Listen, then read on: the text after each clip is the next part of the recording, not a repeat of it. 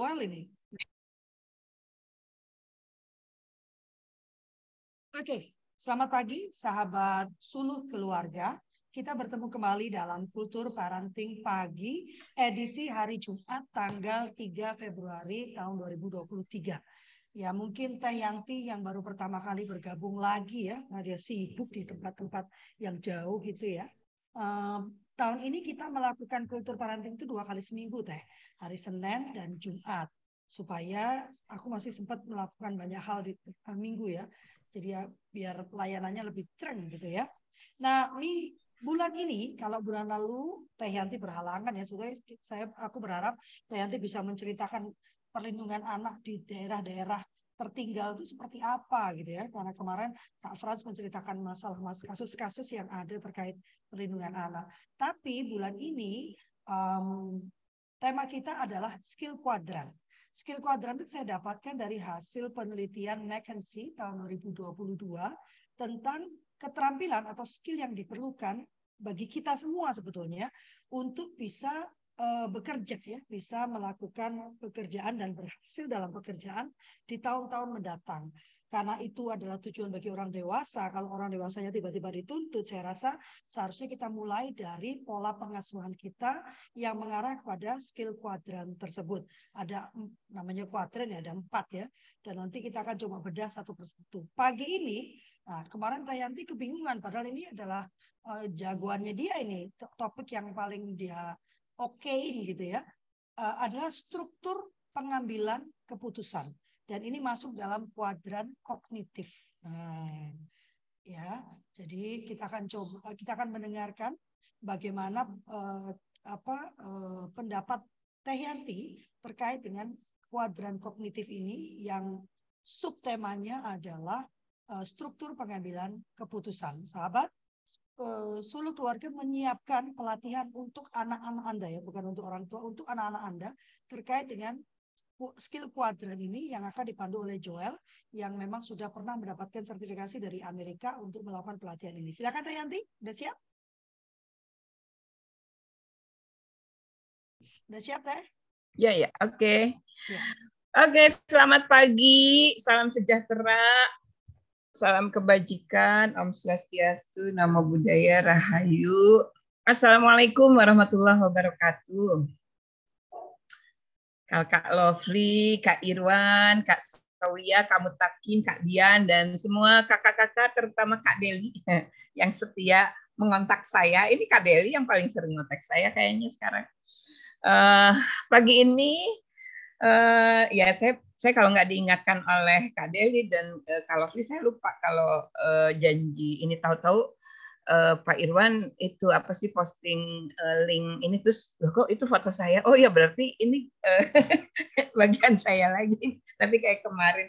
Sebenarnya sih bukan bukan bukan lupanya karena memang apa di sini uh, saya lebih banyak uh, apa keliling di di desa-desa sangat tertinggal. Nggak usah internet lah listrik juga masih susah gitu ya. Uh, ada tiang-tiangnya sudah ada tiangnya ada tapi uh, karena belum belum dimanfaatkan jadi eh, bahkan tiang besar pun ada yang dipotong gitu untuk dijual eh, kiloan gitu. Pokoknya ini luar biasa ya sebuah apa ya eh, eh, sebuah kabupaten yang tidak jauh dari uh, ibu kota hanya jarak bahkan dengan adanya tol sekarang uh, apa ya relawan kami sempat tuh dalam waktu 15 menit bisa sampai ke bandara gitu ya ke uh, Pekanbaru gitu. Ya ketika saya lihat judulnya, walah saya bilang saya sudah lama meninggalkan uh, apa eh, dokumen-dokumen yang uh, selalu saya baca terkait dengan uh, critical thinking, uh, creative uh, problem solving, apa pun itulah. Tapi saya uh, senang karena apa Kakak Lovely mengingatkan kembali uh, sebenarnya apa yang kita lakukan selama ini uh, sudah sudah apa ya on the track ya Kakak Lovely ya. Eh, dalam hal ini eh, saya tidak setelah saya membaca-baca ini memang butuh butuh eh, praktek sederhana untuk sampai pada pemecahan masalah yang terstruktur ya. Saya lebih suka menyebutnya seperti itu ya, bukan struktur pemecahan masalahnya karena uh, makin makin ke desa tertinggal, saya makin sadar kalau uh, tidak ada manfaatnya kalau kita ber, dalam posisi ingin memberitahu, gitu ya. Bentar deh, bentar deh, Ibu Wasiti. Halo, tidak ada suaranya? Enggak, Ibu Wasitinya belum join sound kayak aku. Oh, uh, suara suara Lovely juga uh, ini sekali apa uh, halus sekali. Saya harus gini-gini nih, oh. harus dengar. Bentar, bentar, bentar, bentar. Ya, uh, coba ya, saya bisa share screen nggak ya yang sempat sempat saya coba tulis di Canva pagi ini. Sebentar. Oh, bisa ternyata. Saya share ya. Oke, sudah terlihat Kakak Lovely dan teman-teman, kakak semua?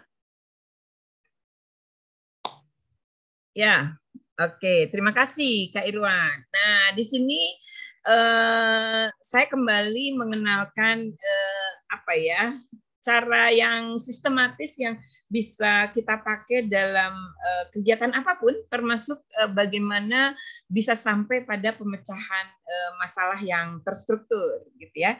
Uh, saya tidak akan bicara tentang apa itu struktur pemecahan masalah dan bagaimana itu bisa kita lakukan, gitu ya. Tapi saya lebih mengajak pada kakak-kakak semua di kultur parenting uh, pagi ini untuk uh, melihat kembali hal yang paling sederhana yang sebenarnya uh, sejak kecil uh, kayaknya sudah sudah menjadi apa ya uh, hadiah anugerah dari yang maha kuasa gitu.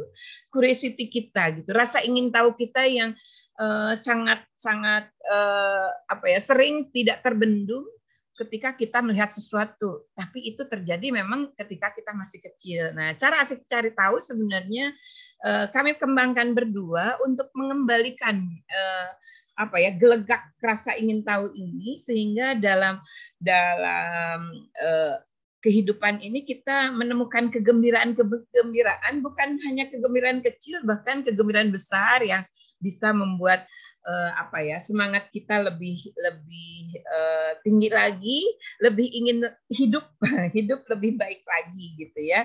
Itu yang saya rasakan setelah eh, ada ya. ada Cimeli tuh. Ah pas pas banget Cimeli apa kabar? Pas banget Halo. ya.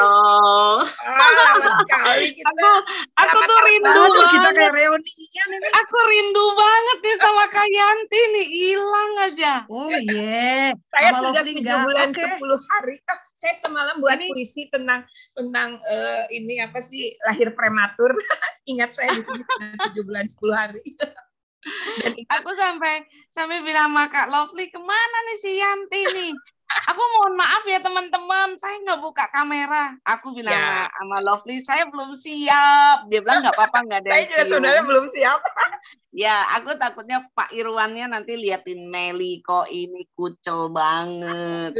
Ay seneng banget teman-teman, seneng banget ketemu lagi pagi ini. Aduh. Ya, ya silakan, silakan. Eh Iya okay. Kak Cimeli yang dikangenin Yanti doang, aku enggak. Oke. Okay. eh kalau lu kan tiap hari kok cat cat cat cat sama lo. Tinggal Catet. ngopinya doang. iya saya Ayo. saya ini uh, Cimeli, saya sebut uh, menjelang ke Jakarta jadi saya buka lagi Zoom. Hari ini kapan kapan kali saya kapan ke sini? Kapan ke Jakarta kita ketemu ah, rencananya terbang tanggal 7 tapi kayaknya uh, mau ke Bandung dulu tapi tanggal 11 insya Allah eh, 10 11 lah di Jakarta ya. Insya Allah.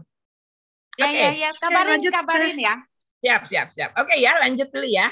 Obrolan lanjut, lanjut.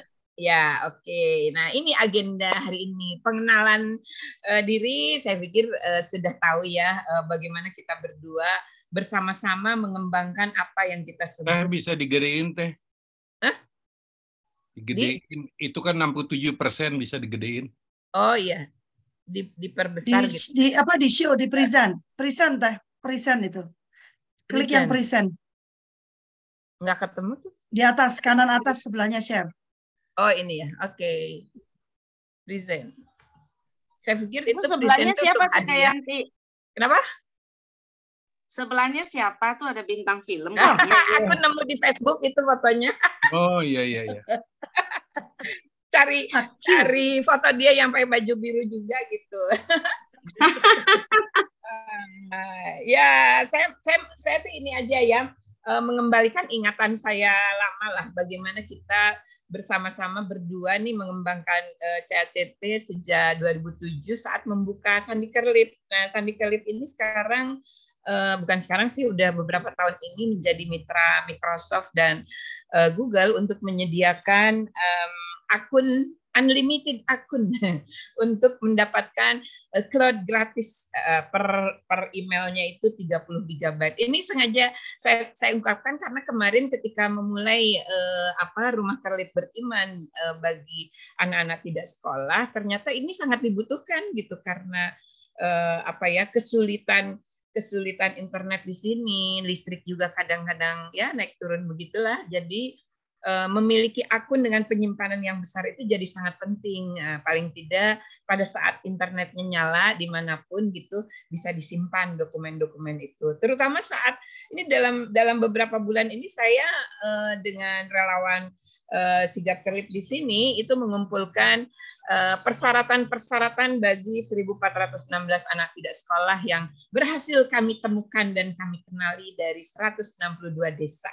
Kebayang nggak? 162 desa dan sebagian besar bukan ya, eh, seluruh desa sangat tertinggal dan tertinggalnya ada di dalamnya. Ada 23 desa sangat tertinggal, ada 13 desa tertinggal. Wah, pokoknya kalau ke sini seru deh uh, ininya.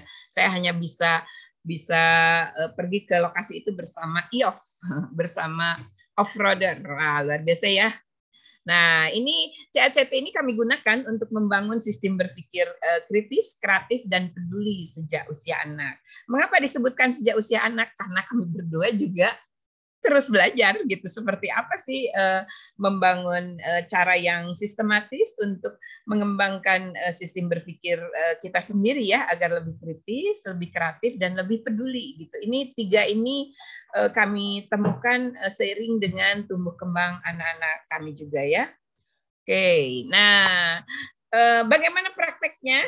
Nah, silahkan kakak-kakak bisa menggunakan uh, cara sederhana ini sebenarnya sih cara asik cari tahu uh, dikembangkan dalam berbagai berbagai apa ya uh, tahap gitu ya. Saya lihat di beberapa sekolah nasional plus itu bahkan membuat apa ya semacam papan khusus di dinding kelas itu. Jadi setiap kali anak masuk yang saya tahu tuh di Tiara Bangsa, Bina Bangsa waktu saya keliling dengan almarhum uh, ayah angkat uh, di Jakarta gitu ya. Uh, saya, saya pikir oh ternyata apa yang kita kembangkan itu justru dijual mahal gitu oleh uh, sekolah-sekolah nasional plus ini padahal cuma mohon maaf ya ini cuma apa ya seperti yang dilakukan oleh Cik Meli lah dan kawan-kawan membuat uh, apa display di situ cuma ada papan papan tulis kecil tulisannya aku tahu aku ingin tahu gitu. Terus ada bahasa Inggrisnya ada bahasa Arabnya di beberapa tempat ya. Nah, terus anak-anak setiap kali masuk itu nulis apa pun yang menurut dia aku tahu nih hari ini dapat apa aku tahu aku tahu aku tahu. Nah terus aku ingin tahunya selalu menggunakan 5W1H gitu ya. Karena itu cara paling sederhana. Saya lupa di sini ada ada guru yang membuat uh, akronim yang bagus dalam bahasa Indonesia-nya ya. Uh, tapi saya belum belum ini Eh, belum familiar lah. Jadi enggak itu Pak Kak Irwan. Apa kemarin Kak Irwan? Siap di Bibame. Ya. Ya apa-apa. Bila mana, di mana, bagaimana, mengapa. Oh iya nanti uh, uh, tulis ya Kak Irwan dia saya lupa. Yang pasti sih uh, tahapan sederhananya ini ya. Aku tahu, aku ingin tahu ini cara asikku gitu. Nah misalnya nih karena kita memanfaatkan ini untuk untuk sampai pada pemecahan uh, masalah yang terstruktur uh, di keluarga, saya memberi contoh seperti ini. Misalnya, uh, aku tahu anakku sakit hari ini, gitu. Dia yang bilang, ah, pokoknya banyak anak sekarang ini. Kemarin aja saya bertemu dengan apa ya, waktu mau nanam pohon tuh, oh dengan ini teman-teman dari BRK Syariah gitu. Mereka bilang, ah anak saya lebih baik ke Eh, ini aja lah segera dipindahkan homeschooling aja karena dia benar-benar nggak mau mandi, mandi pagi gitu. Udah bangun sih pagi-pagi tapi nggak mau mandi pagi gitu. Terus uh, jadinya malah tegang setiap pagi gitu kan. Nah rata-rata anak itu uh, paling mudah uh, apa ya untuk anak-anak yang uh, saya ketahui lah di anak tidak sekolah sekalipun begitu selalu alasan pertama yang diungkapkan ketika tidak akan atau tidak mau uh, melakukan apa pun aku sakit gitu ya. Nah, ini uh, bagaimana kita bisa menggali uh, lebih lebih dalam? Apa sih masalah yang dihadapi? Sebenarnya sakitkah atau apakah gitu ya? Pertama tentu kalau kalau dia bilang sakit biasanya refleks kita sebagai ibu itu kan langsung ini apa sih kekening anak gitu ya? Oh iya. Terus kalau terasa terasa biasa saja baru kita lihat ada apa aja ya yang selama ini mungkin bisa jadi pencetus gitu ya pencetus anak merasa sakit gitu meskipun badannya tidak tidak terasa demam misalnya, tidak terlihat e, menggigil atau tidak ya apa pun yang kita kita ketahui tentang e, gejala sakit. Oh biasanya anak kita nggak begitu suka dengan pertemuan keluarga dan memang e, ada pertemuan keluarga nih nanti malam gitu misalnya gitu ya atau e, sebaliknya oh anak kita memang pulang malam gitu ya mungkin ini apa sih enggan untuk menceritakan apa yang e, menjadi penyebab dia uh, pulang malam. Padahal sudah disepakati uh, tidak boleh misalnya kami berdua ibu dan anak tidak pulang lebih dari jam 10 malam misalnya gitu ya. Nah, aku ingin tahunya lagi-lagi ya menggunakan apa tadi lima uh, Kak Irwan nanti ngasih tahu apa akronimnya ya.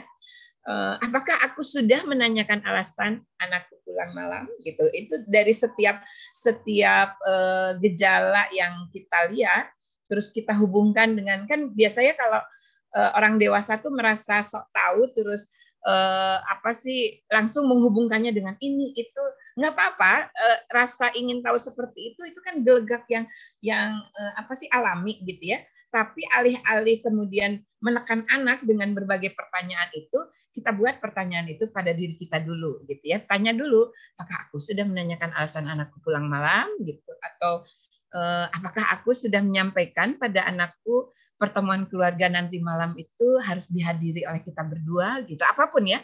Apakah siapakah bagaimanakah anakku bisa bisa aku ajak ke pertemuan keluarga nanti malam gitu. Pertanyaan-pertanyaan ini eh, apa berikan pada diri kita sendiri sehingga respon kita kemampuan kita menanggapi pernyataan anak eh, bahwa dia merasa sakit hari ini itu sesuatu yang eh, boleh dibilang ini ya secara sadar dan terencana gitu. Meskipun mungkin waktu waktu menanggapinya tuh sempit eh, karena kesibukan kita atau kesibukan anak kita gitu ya tapi tetap eh, kalau perlu pakai yang paling sederhana pakai apa itu five seconds rule gitu ya aturan lima lima detik kalau perlu gitu ya eh, eh, sebelum bertanya pada anak Hitung dulu 5, 4, 3, 2, 1.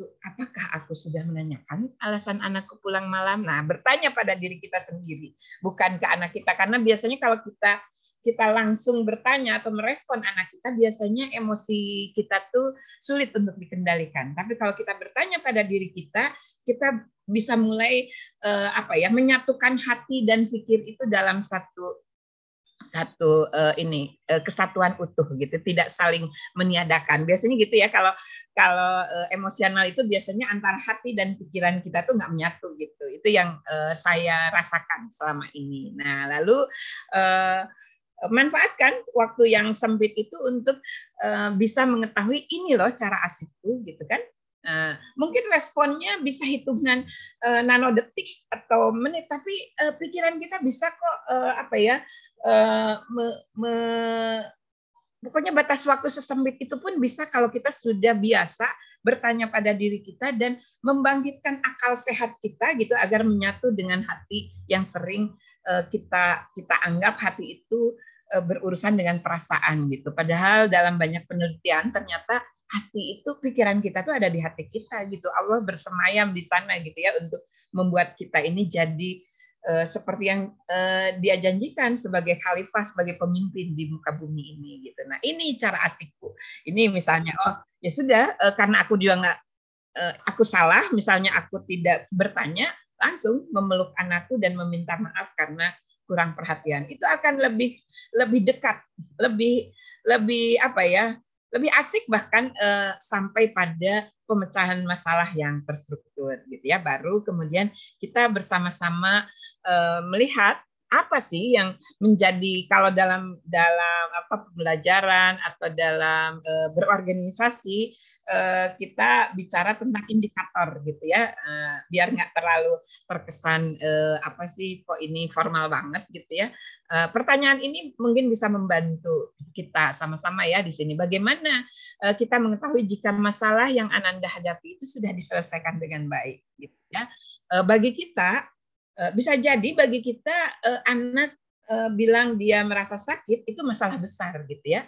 Nah, bagi anak bagaimana? Nah, ini menyeberang pada pada kondisi anak, ini kan sebenarnya kita bicara tentang memartabatkan anak-anak kita. Jadi di sini memang bicara tentang cara asik cari tahu untuk sampai pada pemecahan masalah yang terstruktur, di dalamnya berjalin kelindan dengan apa yang kita sebut e, apa itu e, empat prinsip hak anak ya, karena itu tuh sudah harus jadi otomatis bisa kita lakukan. Saya saya tahu apa ya sejauh yang saya ketahui dengan diri saya pun yang bekerja di dalam perlindungan anak untuk bisa otomatis selalu otomatis sadar dan terencana gitu dalam hitungan detik itu memang perlu latihan yang seumur hidup ya.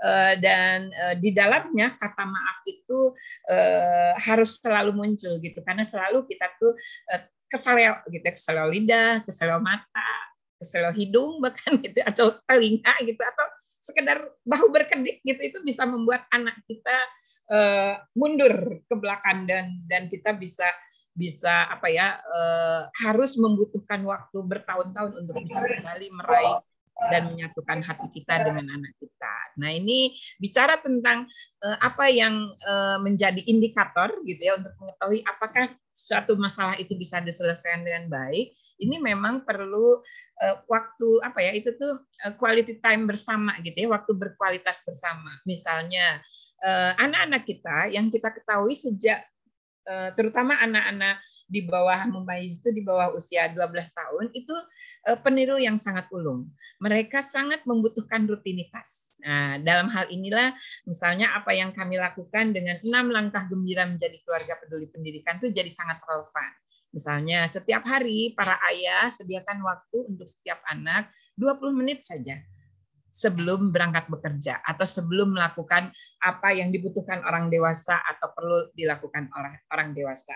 Eh, sediakan waktu waktu terbaik kita bagi anak-anak kita 20 menit saja gitu ya bagi anak-anak kita sebelum kita lelah menghabiskan waktu untuk pekerjaan kita atau untuk bermain dengan uh, apa sih orang-orang dewasa sebaya kita gitu ya sediakan waktu terbaik ini buat anak-anak kita dan dengarkan ia gitu. Nah ini mendengarkan ini yang memang uh, uh, perlu dilatih lagi. Jadi ini memang uh, apa yang disebut apa belajar sepanjang hayat tuh uh, terus terus uh, menyadarkan saya terutama untuk oh iya ya uh, selama ini uh, saya lebih lebih banyak menghabiskan waktu terbaik saya untuk yang lain gitu untuk anak-anak saya eh, rasanya sudah cukup padahal dia membutuhkan waktu terbaik kita tuh seumur hidupnya gitu. Misalnya itu ya.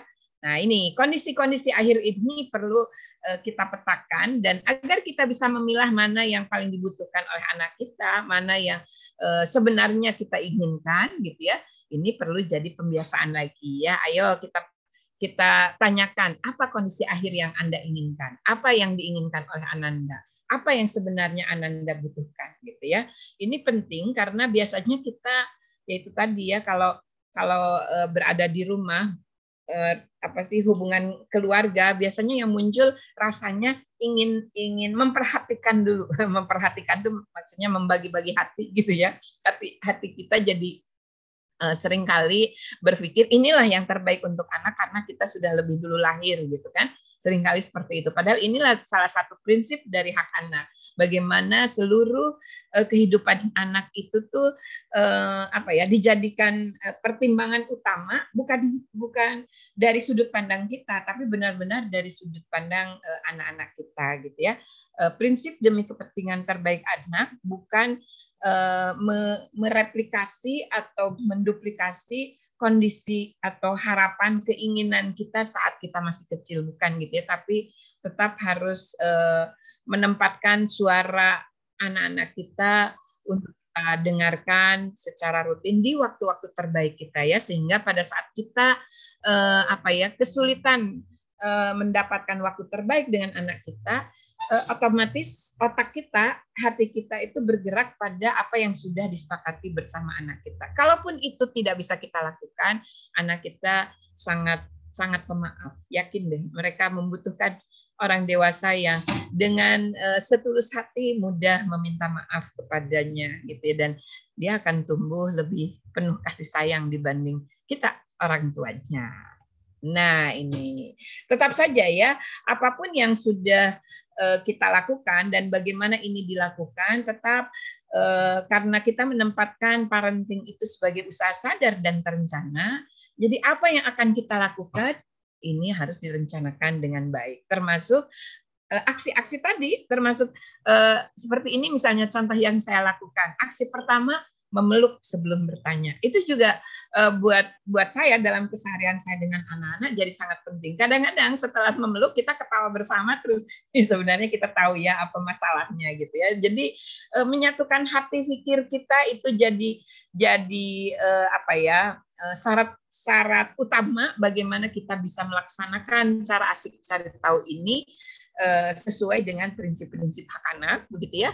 Lalu tindakan sederhana yang uh, sering kita anggap itu tindakan biasa gitu tapi ternyata ketika dituliskan itu menimbulkan apa sih uh, membuat kita merinding lagi gitu. Ah iya ya udah lama saya nggak memeluk anak-anak sendiri gitu kan. Nah memeluk sebelum bertanya ini jadi sangat sangat membantu kita untuk menyeberang pada apa yang dirasakan oleh anak kita. Apa yang kita kita sebut prinsip kepentingan terbaik anak hak anak untuk didengarkan dengan Eh, sungguh-sungguh dan ditanggapi dengan sungguh-sungguh itu jadi menyatu di dalam hati dan pikiran kita ketika kita bersama-sama eh, apa sih bergerak untuk sampai pada pemecahan masalah eh, eh, yang yang kita anggap besar meskipun belum tentu dianggap besar oleh anak kita gitu ya.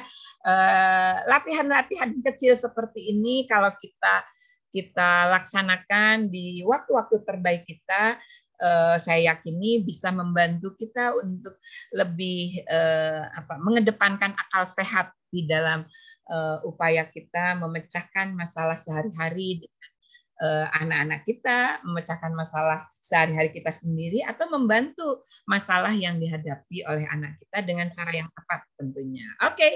sebagai uh, pe pemicu aja ya, pemicu untuk uh, diskusi kita Bukan saya yakin saya yakin uh, uh, kakak-kakak sekalian di sini oh sudah ada 25 orang ya. Terima kasih sudah 25 orang bersama kita nih uh, berbagi bagaimana struktur pemecahan masalah itu bisa kita temukan dan kita kenali bukan di atas kertas tapi dalam hati dan pikiran kita karena itu yang perlu kita hadirkan menjadikan akal sehat itu jadi pertimbangan utama kita untuk uh, menunjukkan perasaan-perasaan kasih dan sayang kepada anak-anak kita. Oke, okay, terima kasih. Silakan Kakak Lovely. Ya, terima kasih Teh Yanti. Jadi memang Teh Yanti tadi berkali-kali menyebutkan kata keterampilan lalu belajar gitu ya. Jadi tampak bahwa pengambilan keputusan itu adalah sebuah keterampilan. Jadi keterampilan dalam mengambil keputusan.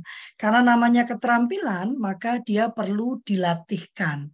Tadi Kak Tayanti bilang bahwa itu perlu diulang-ulang setiap kali, setiap hari, eh, sehingga menjadi bagian dari hidup kita untuk setiap uh, permasalahan ya Tayanti ya, ya. yang mungkin kita hadapi tidak cuman uh, karena biasanya kita mau mulai menerapkan struktur berpikir yang uh, uh, sorry berpikir yang runut atau terstruktur pada saat itu terkait dengan pekerjaan kita gitu ya. Hmm. Tapi nanti pada sendi-sendi kehidupan kita yang lain, kita cenderung tidak menggunakan struktur berpikir yang sama. Nah, dari Teta Yanti sudah mencontohkan satu struktur berpikir yang memang kami diskusikan waktu anak-anak kami mau, mau melakukan homeschooling gitu ya Teh Yanti ya. ya. Bagaimana kira-kira kita bisa membantu anak-anak menstrukturkan pemikirannya sehingga nanti mereka bisa menggunakannya dalam kehidupannya di masa depan.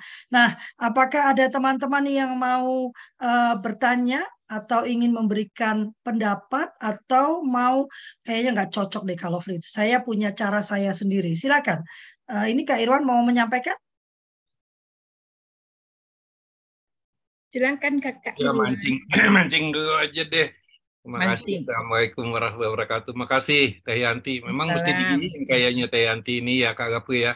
Supaya iya, oh tadi malam udah udah begini nih, Lovely. Aku nggak sempet nih, nggak. Pokoknya harus hadir. Jadi, saya juga mencatat ya sambil jadi upik ambu juga karena istri nggak ada, ternyata nggak ada istri itu bikin repot ya, repotnya. jadi memang uh, kalau dalam konsep saya kan bahwa setiap kita itu diberi potensi dan setiap kita diberi enemy, diberi uh, adversary diberi permasalahan sendiri sehingga di, uh, dia harus menyelesaikan permasalahan itu kan. Salah satunya ya memang ada analisis pasti ya kalau di tingkat di tingkat uh, dewasanya kelak kan ada salah satu rujukan saya itu Profesor Saati. Saat itu ada analytical hierarchy of process gitu. Misalnya katakan uh, kita mau beli rumah nih. Uh, rumah kan apa aja yang harus diperhatikan? Menghadapnya ke mana? Udaranya mana? Jauh dari macet enggak gitu ya? Dekat tempat ibadah enggak? Dan seterusnya tetangganya enak enggak? Kayak gitu kan. Jadi memang uh, kalau mungkin bisa ditarik ke anak-anak tadi luar biasa ya kalau dia udah dilatih mempunyai skill. Karena masalah hmm. itu biasanya tadi udah disinggung juga ada strukturnya kan. Ada struktur yang ya. uh, baik ada yang sedang ada yang uh, berantakan gitu nggak nggak berstruktur ya uh, pada saat dia udah struktur baik ya mungkin kan penyelesaian masalahnya rutin ya. Kalau saya mau mandi ya kan nggak usah nanti harus ngambil anduk ke sini nggak usah gitu ya.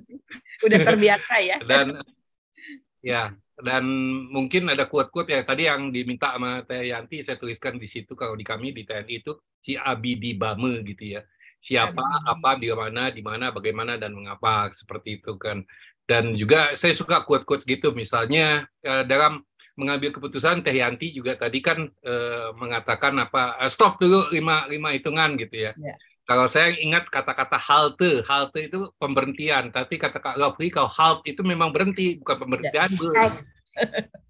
halt itu berhenti gitu. Jadi apa pada saat kondisi apa sih? Kondisi hungry, angry, lonely, tired dan euforia gitu. Nah. Usul kalau kita pada kondisi-kondisi begitu hati-hati Makanya kan apa apa apa Kak Irwan how hungry? Halte hungry, angry, angry, angry, lonely, lonely, lonely.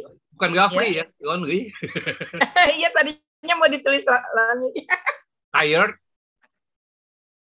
dan euforia. Nah, ini ini sebetulnya termasuk euforia ya. Euforia. Sebetulnya di pada kondisi itu kondisi emosi kita kan sedang nggak nggak baik-baik saja gitu. Ya, nah makanya kalau kalau tentara itu justru dilatih dia harus bisa ngambil keputusan pada kondisi halte gitu. Jadi di hutan lagi lapar ya apa dia mesti keputusannya tepat gitu. Dia harus skillnya harus seperti itu. Nah kalau kita umumnya kan semua agama kan ada ada puasa ya. Puasa juga kan melatih ya dalam kondisi Betul. Uh, hungry, tapi dia mesti bisa. Kan biasanya kok hungry itu kan diikutin dengan uh, emosi yang lain gitu kan. Ya seperti itu. Uh, satu aja komen ke uh, Yanti ya. Memang ada buku bagus ya yang mengatakan Tuhan ada di otak manusia gitu ya. Ah betul. Nah, jadi kan uh, sementara ini banyak di antara kita itu kan mengatakan bahwa uh, seakan-akan uh, otak itu hanya fungsi kognitif gitu. Hmm. Sebetulnya uh, emosi pun ada di sana. Kalau di psikologi dikatakan kok orang gila kan mana yang yang yang yang apakah jantungnya ganti enggak. Apakah hatinya? Hati bukan liver yang dimaksud. Tapi kol, kol, kolbu itu apakah definisinya apa? Makanya ada si profesor itu mengatakan eh itu kolbu itu adalah otak katanya demikian ya betul, ya memang. Oke makasih kak Rafli kak Yanti luar biasa. Ih, terima kasih Kakak Irwan. Luar biasa ya kalau ya. Kalau Kak Irwan udah hmm. udah bicara pokoknya banyak banyak ilmu baru deh. Kalau Kak Irwan sama Teh Yantinya ngumpul, kita dapat banyak akronim. sama-sama orang Sunda akronim. Silakan Tayanti ada mau dikomentari? Mau di ya saya uh, saya justru terinspirasi dengan apa yang disampaikan oleh uh, Kak Irwan tadi ya. Jadi memang ada kondisi-kondisi yang perlu kita kenali gitu, yang membuat kita harus berhenti sejenak. Dan jika perlu gitu, kalau saya sih uh, waktu anak-anak saya kecil, saya selalu minta minta maaf pada anak saya untuk mengurung diri gitu ya untuk uh, tidak cukup buat saya cuma lima detik gitu karena saya uh, seperti yang sering kita bicarakan sebelumnya di uh, kultur parenting saya dibesarkan dengan uh, kekerasan gitu ya bahkan kekerasan dalam arti fisik juga ya kata-kata ya apa pun lah apa pun bentuk kekerasan itu sampai berdarah-darah gitu ya dilakukan. Dan yang yang mengerikan sebenarnya karena karena saya mema bukan memaafkan ya, saya merasa eh, ini apa sih merasa itu tuh pantas saya dapatkan karena saya nakal tanda kutip. Nah ini yang yang uh, sulit sekali saya tepis meskipun uh, apa ya sampai hari kemarin aja ketika ketika koordinator sigap kelip uh, di Kampar ini uh, ngobrol dengan saya gitu ya saya bilang iya uh, padahal dia cuma lihat uh, kaki saya yang besar gitu kan saya bilang iya saya tuh Eh, merasa pantas untuk ditinggalkan misalnya oleh seseorang yang dulu pernah pernah menjadi anugerah terindah loh gaya ya anugerah terindah di dalam kehidupan kehidupan uh, dewasa awal saya begitu ya. Karena saya merasa sejak kecil saya buruk. Nah saya merasa uh, saya buruk ketika ketika orang-orang di sekeliling saya yang seharusnya mencintai saya dengan dengan penuh kasih gitu ya mengatakan bahwa saya itu uh, dengan dengan uh, apa sih label yang menunjukkan keburukan fisik, keburukan apa pun lah yang ada di diri saya itu ternyata benar menjadi citra sampai sekarang pun masih seperti itu. Kita kita sering tidak yakin ketika ada orang yang penuh kasih memeluk kita misalnya. Nah, ini yang perlu kita hentikan pada anak-anak kita dengan tindakan karena tindakan mengalahkan ketakutan. Kadang bukan kadang ya, saya sempat beberapa kali uh, ini apa sih uh, kemudian kecewa terhadap diri saya sendiri karena tidak segera bertindak. Coba kalau saya segera bertindak, misalnya contoh yang paling sederhana aja ya, uh, sat, uh, uh, ini nggak nggak nggak terlalu malam waktu itu saya sedang di Pekanbaru, terus sahabat saya kirim foto uh, ini ibu-ibu yang uh, terkapar dan sudah uh, kering, pokoknya sudah kayak tengkorak hidup aja gitu ya Terus saya saya hanya jawab saya bilang oke okay, saya coba tanyakan dulu ke ini karena saya terlalu formal gitu. Apalagi ini bekerja di di daerah ya. Saya coba tanya dulu uh, aksi apa yang sudah dilakukan oleh dinas terkait gitu kan. Uh, dan uh, saya padahal hati saya tuh bilang langsung aja dari Pekanbaru langsung ke sana meskipun agak jauh gitu ya. Dan yang membuat kami bersedih hati itu saya dan sahabat saya bersedih hati. Dan sampai saat ini saya masih perlu untuk menyampaikannya. Eh, jam 5 pagi, satu jam sebelum saya memutuskan untuk pergi uh, menghampiri uh, pasien tersebut, dia sudah keburu meninggal. Ini kan yang yang apa ya, uh, nggak boleh ditunda ketika harta memang sudah kita yakini menyatu dengan dengan akal sehat kita dan akal sehat kita itu apa sih menunjukkan kalau itu tuh baik kok gitu, tidak ada yang rugi gitu. Paling kita agak capek sedikit gitu kan. Agak ini sedikit saya jadi ingat juga saat saat eh, apa sih almarhum abah saya wafat saat itu tuh saya sudah mengetuk udah udah hampir mengetuk mengetuk kamarnya pintu eh, apa sih jendela kamarnya sama pintu rumah adik saya gitu. Tapi karena ah udah malam ternyata udah sepi saya balik badan saya pergi gitu ya. Itu jam jam sepuluh tiga puluh setengah eh, menurut dokter ayah saya wafatnya jam 11 malam. Itu sesuatu yang yang apa sih tidak segera kita lakukan ketika kita yakin latihan kita tuh cukup cukup baik kok.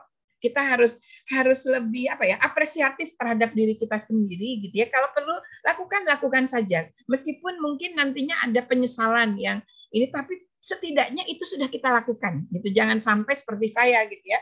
Penyesalannya panjang dan nggak bisa diulang ketika uh, usia itu sudah berhenti di situ. Ini contoh yang paling ekstrim yang saya rasakan dalam uh, kehidupan saya. Sehingga ketika sahabat saya bilang help SOS gitu, saya sampai aduh uh, gregetan kapan nih saya saya ada ada uang untuk beli tiketnya dan segera pergi tanpa saya eh bukan tanpa ya dengan dengan kesadaran penuh saya tahu ini resikonya saya tidak akan punya apa-apa. Tapi saya pikir selama ini saya juga melakukan sesuatu tanpa berpikir ada apa-apanya gitu ya, tapi ada sesuatu yang ingin saya tuju di situ gitu dan sampai hari ini setelah tujuh bulan 10 hari di sini saya merasakan nikmat apalagi yang eh, apa sih bisa saya dustakan gitu ya dengan sekian banyak hal kebaikan yang luar biasa. Hari ini eh hari kemarin saya mendapatkan kabar gembira kalau kemiskinan ekstrim di tempat saya berada ini sudah bisa dihapuskan. Uh, sudah sampai pada titik nol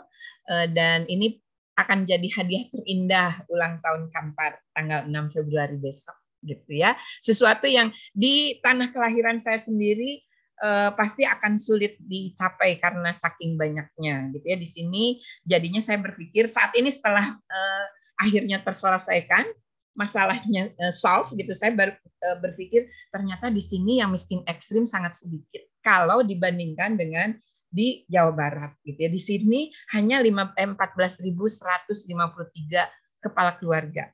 Saya bicara begini karena sudah selesai. Nah selesainya ini yang perlu perlu uh, disepakati bersama. Yang disebut nol, kondisi nol uh, bisa kita selesaikan ketika itu sebuah masalah itu kan bergerak ke titik nol ya, bukan bukan sesuatu yang melampaui itu. Karena nanti kalau kalau uh, apa sih lebih dari titik nol bisa jadi kita tidak tidak sanggup merasa tidak sanggup untuk melakukannya. Paling tidak ketika kita punya masalah bergeraklah bersama-sama ke titik nol gitu ya. Ini yang saya alami selama Eh, beberapa bulan ini mengejar target nol untuk miskin ekstrim di sini ketika semua orang mempertanyakan apa sih eh, indikator miskin ekstrim ini nggak ada di kami yang miskin ekstrim gitu ya saya menulikkan diri tidak mendengarkan itu tapi saya lihat di data saja ini datanya. Di nasional ada data ini bahwa mungkin tidak ditemukan keluarganya sudah pindah atau apa itu masalah lain. Yang penting dalam waktu tiga bulan sejak saya tahu tentang apa masalah ini miskin ekstrim ini ini harus selesai. Tidak boleh lebih dari 100 hari harus selesai gitu ya. Berbagai cara dilakukan. Tentunya dengan tadi ya tetap menyatukan hati dan pikir sehingga e, hati kita tuh jadi akal sehat kita gitu itu yang saya saya apa ya ambil hikmahnya dari apa yang Kak Irwan sampaikan tentang hal silakan Kak Lovely Ya, ini sih di semua agama diajarkan kan, tidak membuat keputusan di saat marah, ya kan? Tidak membuat keputusan di saat sedang kacau gitu kan. Nah, rasa latihan pembuat pengambilan keputusan itu itu yang tadi Kak Irwan sampaikan ya. Uh, saya rasa sebetulnya itu tidak di militer saja gitu karena tapi di militer kelebihannya adalah dia distrukturkan Ya. Sementara di dalam kehidupan kita itu tidak distrukturkan. Pengambilan keputusan itu dianggap sebagai sebuah uh, keniscayaan ya. Jadi se se sejalan kita makin dewasa, kita dituntut gitu ya, dituntut atau dianggap pasti sudah bisa mengambil keputusan dengan baik dan benar hmm. tanpa menyadari bahwa ini sebetulnya sebuah uh, keterampilan ya. ya. Kalau namanya keterampilan tuh pasti di di apa di militer juga sama ya Kak Irwan ya. Pasti dilatih dari yang mudah lalu naik, lalu naik, lalu naik gitu ya. Sampai, uh, pada, sampai ke sampai pada no one degree mystic Kak Nah, itu ya, no one kan ya, kan? lagi. Tapi pasti dimulai but it has to start from something kan dari ya, betul. yang mudah lalu dinaikkan ini kalau ingat yang selalu disampaikan dokter Trigun ya tentang ruang apa uh, apa sih? Saya tuh selalu lupa nama nama teorinya ya yang tempat yang sudah bisa dilakukan anak yang mem, anak belum tidak nyaman lalu yang tidak bisa dilakukan.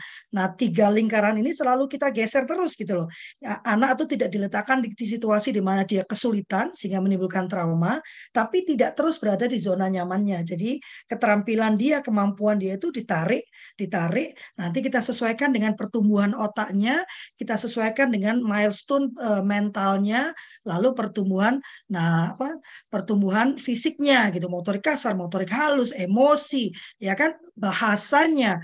Itu sebabnya saya melihat parenting ini bukan satu sisi gitu ya, Teh ya, tapi ya, ini gabungan dari ilmu-ilmu-ilmu yang banyak kita jalin menjadi satu uh, pemahaman dan uh, uh, apa tindakan yang kita terapkan kepada anak-anak kita. Jadi jadi orang tua itu kalau menurut saya harus dilegalkan itu teh bahwa kita terikat oleh pasal satu uh, undang-undang uh, Sisdiknas gitu kan. Ya, tentang pendidikan, pendidikan ya. adalah usaha sadar dan terencana gitu. Karena kita orang tua itu mendidik, kita bukan cuma mengasuh anak, maka seharusnya kita juga harus melakukannya secara sadar.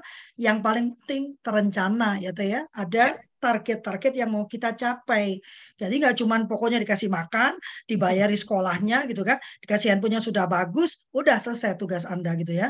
Anda orang tua apa ini apa namanya apa tuh teh yang cuma ngasih makan doang gitu ya, ya kan? Jadi eh, bingung kan eh, menerapkan itu. Ada yang mau bertanya lagi kak? Ini bagus sekali nih ada beberapa tentang halte. Jadi kita harus tahu karena ini kalau halte misalnya ya, uh, maka ilmu dari Kak Philip itu hmm. bisa digunakan. Yeah. Kak Philip kan mengajarkan bagaimana kita mengenali, menemukanali emosi-emosi kita. Ya kan Kak Irwan ya? disebut halte. Jangan. Dari mana kita tahu hungry atau anak gitu ya? Dari mana anak tahu? Oh ini namanya hungry gitu kan? Ini aku lagi lapar ini gitu kan? Kalau kita tidak pernah lapar lapar perhatian. Iya, dan nggak pernah menyampaikan, oh kamu lapar gitu ya. Udah jangan ribet aja. Sebentar, ibu lagi. Nah, gitu kan. Jadi nggak nah, kenal nah, emosi ini tuh kenapa gitu iya. ya. dari mana dia tahu dia sedang angry atau marah gitu kan. Kalau belum-belum kita, eh, nggak boleh gitu itu ya dari mana dia merasa kesepian gitu ya saya kalau kesepian ini sekarang saya kesepian banget nih karena Teh Yantinya sudah kembali menghilang ya kalau zaman zaman apa zaman pandemi kan ini Teh Teh Yanti Cik Meli ini di WhatsApp sekali udah langsung cepat gitu ya sekarang pada ngilang semua ya tired, euforia gitu ya. Ada yang mau disampaikan? Terima kasih Kak Isti sudah uh, menyempatkan diri. Ini masih ada masih ada lima menit kita lima sampai sepuluh menit. Uh, ini kok pada diam semua ya? Ada nggak ini orangnya sebetulnya? Jangan-jangan 25 orang ini gambarnya doang. Saya cerita. Wah, ada yang mau ini ada yang ini ada yang kesepian nih ternyata. Jangan diisi sama Pak Irwan ya, Kak ya thank you banget tuh keren banget ya yang apa yang disampaikan sama Kak Yanti. Nah makanya saya juga ya walaupun saya nggak ngikutin setiap hari tapi saya hati saya cinta saya untuk kultur parenting itu selalu ada ya. Jadi saya selalu ngikutin walaupun nggak langsung. Uh, uh, makanya saya juga sangat setuju banget gitu ya bahwa pendidikan itu bukan hanya sekedar uh, memberikan apa ya kognitif aja kognisi aja kepada si anak gitu ya. Terus bagaimana orang tua berperan di sini yang semakin hari saya semakin banyak sekali menemukan eh, permasalahan-permasalahan anak-anak yang merasa tidak ada ruang untuk didengarkan oleh orang tua. Dia nggak tahu kapan dia bisa uh, apa me, mengungkapkan apa yang dia rasakan. Ya ini kan ini kan sangat-sangat uh, penting ya gitu. Hmm. bahwa anak-anak itu banyak juga anak yang nggak percaya loh sama orang tuanya gitu. Dan solusinya ya kadang-kadang banyak banget yang sekarang mulai ambil ambil jalan pintas bilang aduh rasanya mendingan mati aja deh gitu. Kayak dia nggak ada trustnya gitu kepada orang tuanya aja enggak gitu Hmm. Saya kemarin tuh juga baru ketemu dengan seorang anak yang waktu dia ketemu sama saya dia langsung merasa bahwa aduh gimana ya Bu gitu. Jadi dia ceritain bagaimana hal-hal kecil ya. Kalau dia punya masalah, begitu mau ngomong sama orang tuanya aja, itu sudah yang namanya menghakimi itu luar biasa sekali gitu loh. Hmm. Orang tua tuh ngomongnya mungkin sederhana ya, masa gitu aja nggak bisa sih gitu itu ternyata ya membuat si anak itu betul-betul itu dibawa tuh sampai dia dewasa tuh gitu. Itu cuman hal kecil. Masa gitu aja nggak bisa sih gitu. Ya kan? Nah makanya saya ada program yang kemarin tuh kita gencar ya ngobrol dengan dua generasi ya. Itu sebenarnya dari situ ya saya sebagai orang tua banyak banget dapat dapat masukan dari si anak-anak itu gitu. Uh, mungkin anak kami tidak tidak mengungkapkan secara detailnya, tapi lewat anak-anak itu saya merasa saya dikulitin banyak hal gitu ya. Nah ini bukan karena salah dari orang tua juga gitu ya bahwa oh, kan gak ada sekolah buat jadi orang tua maka adanya kultur parenting, makanya ada mindful parenting yang kita terus harus uh, gencarkan gitu bahwa setidak-tidaknya kalau orang tua mau berubah, orang tua mau belajar, tentunya kita akan menyelamatkan banyak sekali anak-anak. Dan tugasnya Teh Yanti nih bagaimana kita kayaknya perlu deh perjuangkan kembali saya sedih banget yang namanya direktorat keluarga itu udah nggak ada gitu. Padahal yeah. ini adalah salah satu caranya kita berkontribusi terhadap dunia pendidikan. Yeah. Selamat sekali lagi buat Teh Yanti. Saya pengen banget ketemu mau dengar tentang masukan untuk yang keluarga miskin itu. Karena apa? Sekarang menurut saya program uh, keluarga harapan itu dengan dananya yang ujubile gedenya itu itu tidak memberikan dampak apa-apa. Karena apa? Hanya sekedar memberikan uang saja tanpa memberikan pendidikan dan lain-lain. Ini kayaknya kalau bicara tentang 10 juta ya penerima PH eh, PKH itu 10 juta loh. Nah, itu artinya ada 40 juta orang di dalamnya. Apakah kita akan membuat mereka terus menadah tangannya aja untuk meminta bantuan tanpa kita melakukan sesuatu? Ini tugas berat kita. Ayo kita kerjakan PNT. Oke, okay, ya. thank you. Ya, makasih Kak Meli. Ada Karusmin diajak PNT doang. Karusmin tuh sudah buka ya. kamera. Oh, Kak Dani akhirnya buka kamera yeah. juga dia. Ada yang mau disampaikan Kak Dani? Oh iya, uh, nuhun Teh dulu barusan. Ya, nuhun Teh Yanti. Tadi tuh ada satu ada satu hal yang menarik ya. Ketika Teh Yanti bilang bahwa oh uh, karena saya juga punya punya uh, mengalami hal yang sama gitu. Hmm. Jadi uh, misalnya tuh kayak saya lebih merasa uh, lebih layak dihukum daripada di, dikasihi gitu ya. Kayaknya ya kalau lakuin kesalahan ya ya udah dihukum gitu. Tapi kan sebenarnya justru harusnya mental anak-anak ini dia tuh harusnya merasa ya ini dia harusnya dapat kasih sayang itu, harusnya dapat apa yang yang positif lah di dalam kehidupannya. Nah, gimana tuh untuk memperlengkapi anak-anak ini untuk punya mental seperti itu, Tayanti? Ya, kalau Fli, ini memang kerinduan kita ya, bagaimana anak-anak kita merasa lingkungannya itu penuh kasih, bagaimana yes. jargon semua anak-anak kita itu benar-benar bisa kita wujudkan di sini. Jargon kota ramah anak teh benar-benar terwujud, benar-benar nyata. Iya, sebenarnya gini, kalau dari sisi struktur eh, kita jagonya lah. Indonesia itu terbaik di dunia untuk bicara tentang bagaimana memastikan konvensi hak anak itu bisa ditegakkan. Tapi kembali lagi karena ternyata uh, latihan untuk uh, apa sih menjadi menjadi merasa baik, merasa merasa mendapatkan layak mendapatkan kebaikan itu tuh uh, memang terputus gitu ya di generasi kita. Jadi kita nih yang sadar bahwa ini terputus, kita yang perlu uh, memulainya. Nah, paling tidak uh, setiap kali kita kita bertemu di di uh, atau apa pun lah yang uh, ada di kultur parenting pagi ini selalu uh, mengingatkan kita ke sana gitu. Selalu bicara tentang betapa layaknya kita dan anak-anak kita itu mendapat limpahan limpahan kasih. Bahkan sebenarnya di agama Islam misalnya itu kan memulai sesuatu selalu dengan Bismillahirrahmanirrahim. Nama Allah yang penuh ini ya penuh kasih dan penuh sayang gitu. Nggak ada istilah uh, memulai pertama itu dengan dengan ancaman dengan yang kayak gitu. Bahkan kalau lihat eh, ayat-ayat suci yang saya baca gitu ya semua nabi di agama mana pun itu selalu bicara tentang memberikan kabar gembira. Bahkan beberapa agama menyebutkan bahwa bahwa nabi ini yang justru justru mengorbankan dirinya untuk untuk eh, membuat umatnya merasa kasih kasih sayang dari Allah. Itu benar-benar uh, di dalam diri kita. Ini normatifnya begitu, tapi yang yang apa ya terencananya saya pikir apa yang sudah uh, dan uh, apa secara struktur sudah kita laksanakan bersama ini harus terus disebarluaskan. Saya misalnya meskipun lama terpaksa harus menghilang, ya yang saya lakukan itu bagaimana memastikan semua anak-anak kita itu menjadi Eh, kalau orang Sunda bilang tuh sabiwir hijik gitu ya. Jadi semua orang membicarakannya bahwa ini adalah untuk kebaikan kita juga. Kita sebagai sebagai orang dewasa yang mungkin uh, terbatas waktunya uh, untuk bisa menyertai mereka, kita yakin betul bahwa anak-anak di sekeliling kita ini mendapatkan curahan kasih sayang sehingga dia akan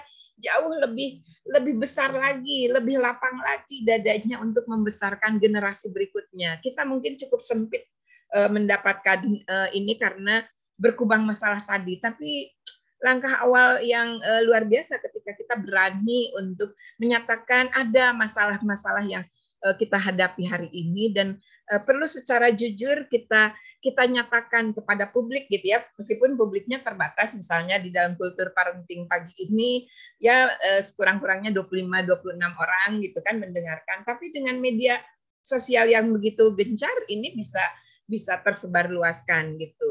Eh, aksi-aksi sederhana yang bisa dilakukan oleh kakak-kakak menyebarkan link. Saya saya memang uh, ini ya lama tidak bisa ikut ikut di kultur parenting pagi ini, tapi uh, kakak Lovely setia menyebarkan uh, link link Zoom-nya juga link YouTube-nya sehingga saya juga setia untuk menyebarluaskan ke 33 ribu akun uh, di dalam HP saya misalnya. Ah, paling tidak gitu. Sekarang sih ditambah dengan email karena sering kali eh, jalan sedikit nih ada Pak Ashadi pustakawan kita dari Kampar. Jalan sedikit ke arah mana saya lupa eh, barat timur utara selatannya Kampar tuh di mana gitu ya.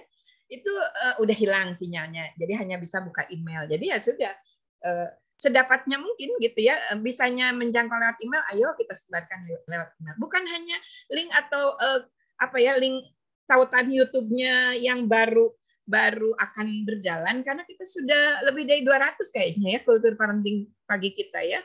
Sudah lebih dari 200. Jadi kakak-kakak bisa memilih dan memilah mana yang dibutuhkan oleh eh, kakak-kakak untuk di disebarluaskan, untuk berbagi agar apa yang tadi diharapkan oleh Kak Dani yang saya yakin diharapkan oleh kakak semua terutama saya gitu ya itu bisa kita kita apa eh, jangkau bersama-sama. Karena kalau nggak bersama-sama ya ini waktu waktu kita rasanya terlalu sempit gitu ya untuk terus memikirkan hal yang sama gitu.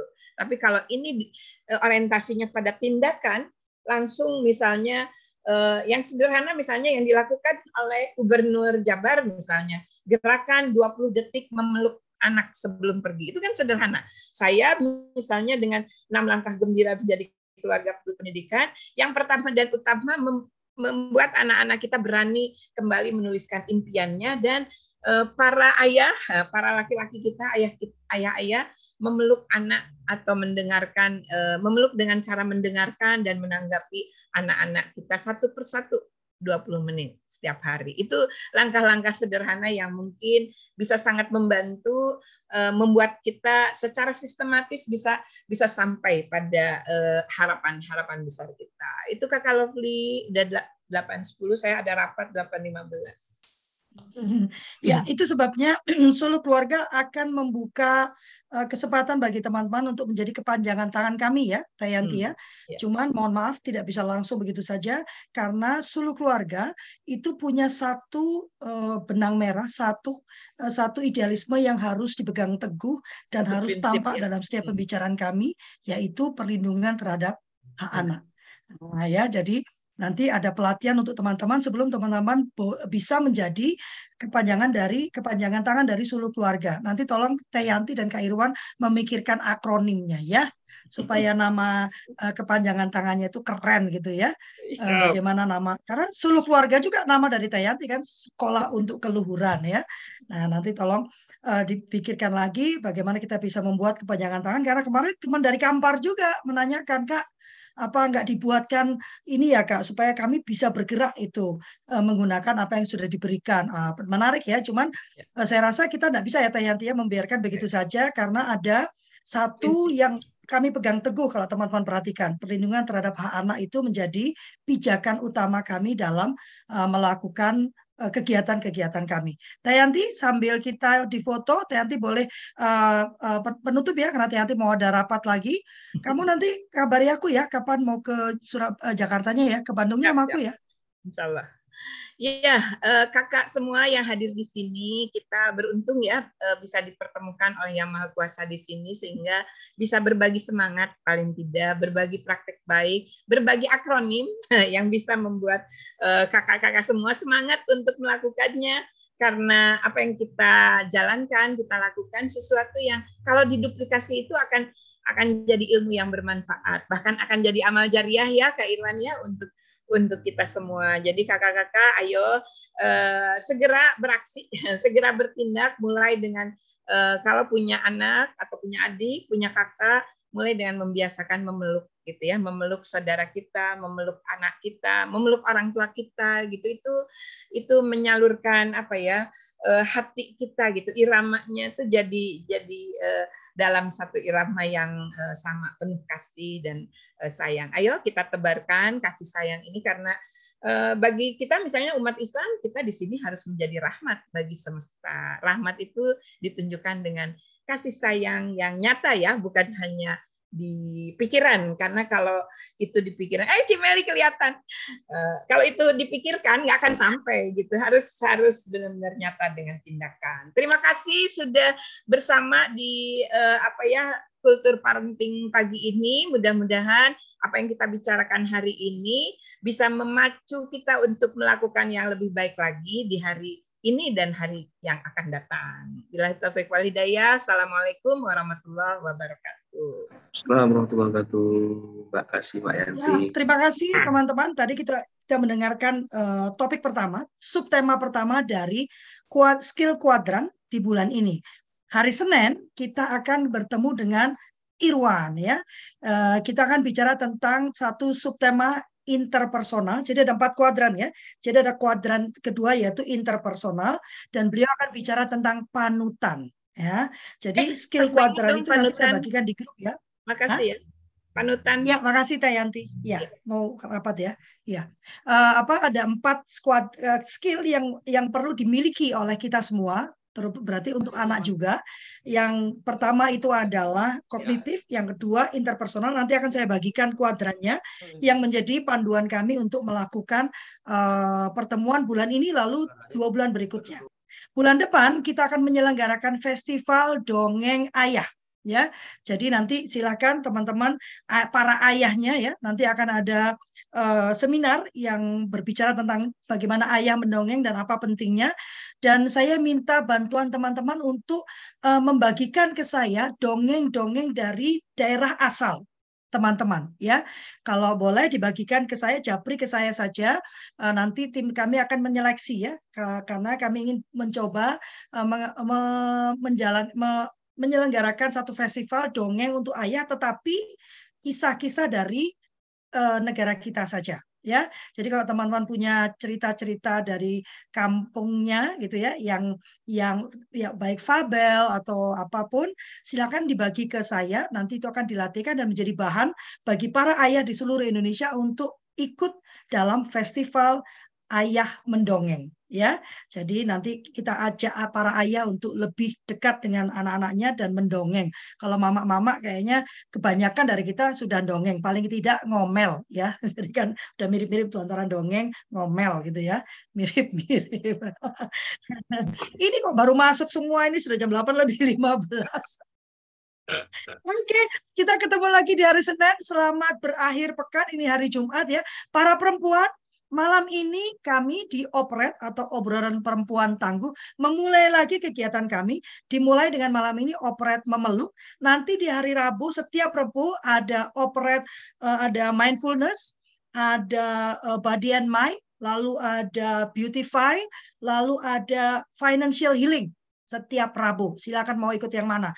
Lalu di setiap Jumat ada operat memeluk para perempuan ini tertutup. Silakan berkumpul kita cerita Pakai saling mendukung. Pakai satu tidak boleh menghakimi. Itu yang laki-laki protes saja. Tidak boleh menghakimi. Ya.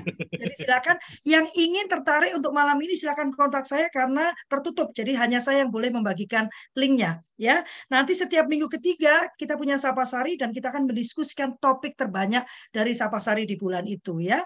Ya, yuk banyak acara di Operet, banyak acara di seluruh keluarga ya kita bergabung bersama supaya kita makin mengubah wajah Indonesia kita. Terima kasih banyak atas nama kami berlima. Kami mengucapkan terima kasih dan memohon maaf yang sebesar-besarnya uh, atas uh, apabila ada pernyataan, perkataan, sikap atau gestur yang kurang berkenan. Ini kucingnya habis dihukum Deli. Jadi dia lapor di Delhi dari dia dari tadi lapor.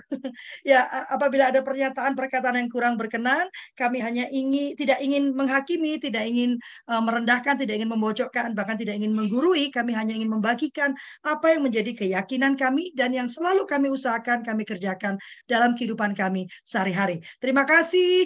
Wassalamualaikum warahmatullahi wabarakatuh. Tuhan memberkati. Cimeli, ayo kapan kita ketemu? Ini nggak cuma anak kecil, kucing pun lapor kalau dimarahin ya. Itu dari Kampar, Saram Kampar. Kita mau ketemunya di Bandung. Atau di Kampar Ayo. aja, di Kampar. Di Kampar. Hai, Pak, ini Pak Pak Kabupaten Kamparnya namanya siapa ya, Pak? Pak, Pak Azadi juga di Kampar ya? Kalau beli thank you, izin pamit. Makasih. Ya, dari ya. Kak Canita. Kak Canita, aku yes. masih punya utang sama kamu, mohon maaf ya, beberapa nih. Ya, nggak apa-apa. aku lupa juga mau ngingetin, nanti aku inget kabarin ya. Thank you, Kak. Ya. Yuk. Oke, terima kasih. Pak Kampar, mana Pak Kampar? Pak Kampar namanya siapa, Pak? Pak Kampar. Lagi musim duren tuh, lagi musim duren gitu. Di mana yang musim duren? Eh, Dokter Ferry. Nggak boleh di nggak boleh di ini ya, nggak boleh dikirim ya kalau kalau durian tuh ya, nggak boleh bisa, bisa apa nggak bisa. Ya udah tuh. Narkoba aja bisa apa lagi durian. Pak Azadi. Saya kasih alamat ya kalau soal durian ya. Mana itu Pak Sudipyo tuh? janji duren iya janji doang nah, ya. kalau kalau di kampar kalau di kampar kan ada ada duren di kamsol Pak, bu, bukti ya Pak, kita tidak butuh janji ya. Kita kasih alamat ya Pak. Oke, pamit. Terima kasih ya, ya saya pamit ya. Selamat ya, pamit, berhari Jumat yang Islam, selamat merayakan, selamat melaksanakan ibadah hari Jumat. Tapi pamit mah. Tapi